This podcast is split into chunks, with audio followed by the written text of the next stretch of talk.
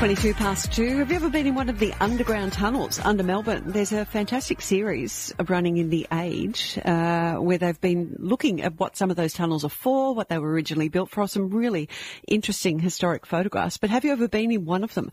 133693. Not everyone gets access, so you're lucky if you have done. What did you see when you were down there? There's a whole network of tunnels underneath Melbourne.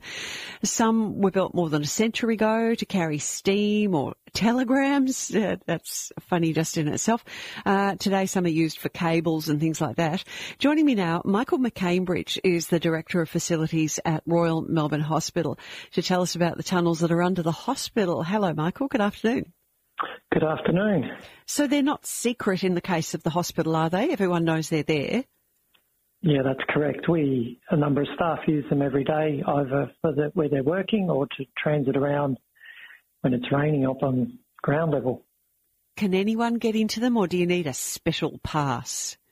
Uh, so there's restricted areas in the basement area where we've got some sensitive equipment, um, but the general transit through is pretty open. Um, so not special passes to the whole, but yeah, we've got some clearly some infrastructure down there we don't open to the public. How old are the tunnels and, and why were they built originally?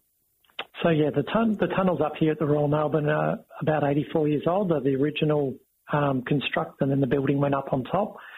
Uh, they're used for our engineering infrastructure services. So as you mentioned before, cables, steam, water, um, our medical gases. And then on top of that, we use them for logistics to get around. So there's about nine high-rise buildings on the Royal Melbourne precinct site, and they're all connected up by um, that basement tunnel area. So we can move supplies through that basement and, and go up into the buildings 13 stories. Much time do you spend down there? I'm just thinking when you're in a tunnel for a long time, do you just crave to come up into the daylight? Yeah, it does get a bit like that. I think some of the staff there um, do go out for a bit of respite every now and again. So our full um, kitchen lives down there, food services, uh, our pharmacy department's down there. Um, so those staff do move around a bit, but yeah, it is it is an underground facility. So there is no natural light. Is it true that there's morgue facilities down there? Yeah, that's where a number of those um, what we call back of house facilities live. Mm-hmm. So yes, the mortuary, um, big plant and equipment, and clearly that infrastructure that connects up all these buildings. Which makes it a little bit scary. Are there any creatures living down there? Uh, not as such. No, clearly we've got a good pest control uh, contract in place. We did we did have a bit of activity when the metro train tunnel was being built right outside the door. It caused vibration, which um, upsets certain creatures that move around, but we were able to get on top of it. Like what? What are the certain creatures? Gollum? Oh, so no, no, we're talking mice and rats. Oh. Um, the vibration of that sort of upsets the local area. And during the war, Michael, they were used by the American forces, is that right?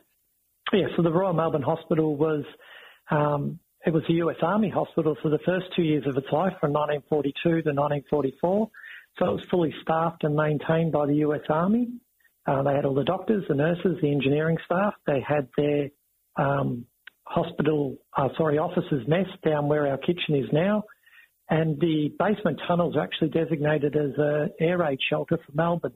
Not that they needed to use it, but because it was underground and could fit a large number of people in, it was one of the designated areas. Interesting. Oh, well, I'm, I'm glad to actually hear that they're still being used. It would be a shame to have all of that structure that is just being wasted. So thank you for joining me today. Michael McCambridge there, who's the Director of Facilities at Royal Melbourne Hospital. That's just one of the system of tunnels. They're all throughout the city. And as I mentioned, The Age has been running a really fascinating series on some of the different ones. There was a, a pneumatic system where messages, sometimes you see it on old movies where they put like a tube into a, a, a little vessel into a tube and it's swished away to another department. Well, they had this like a telegram system that went underground through the which I think they originally thought that they could deliver parcels and things quite long distances. I don't think that ever got off the ground. Ever been in one of the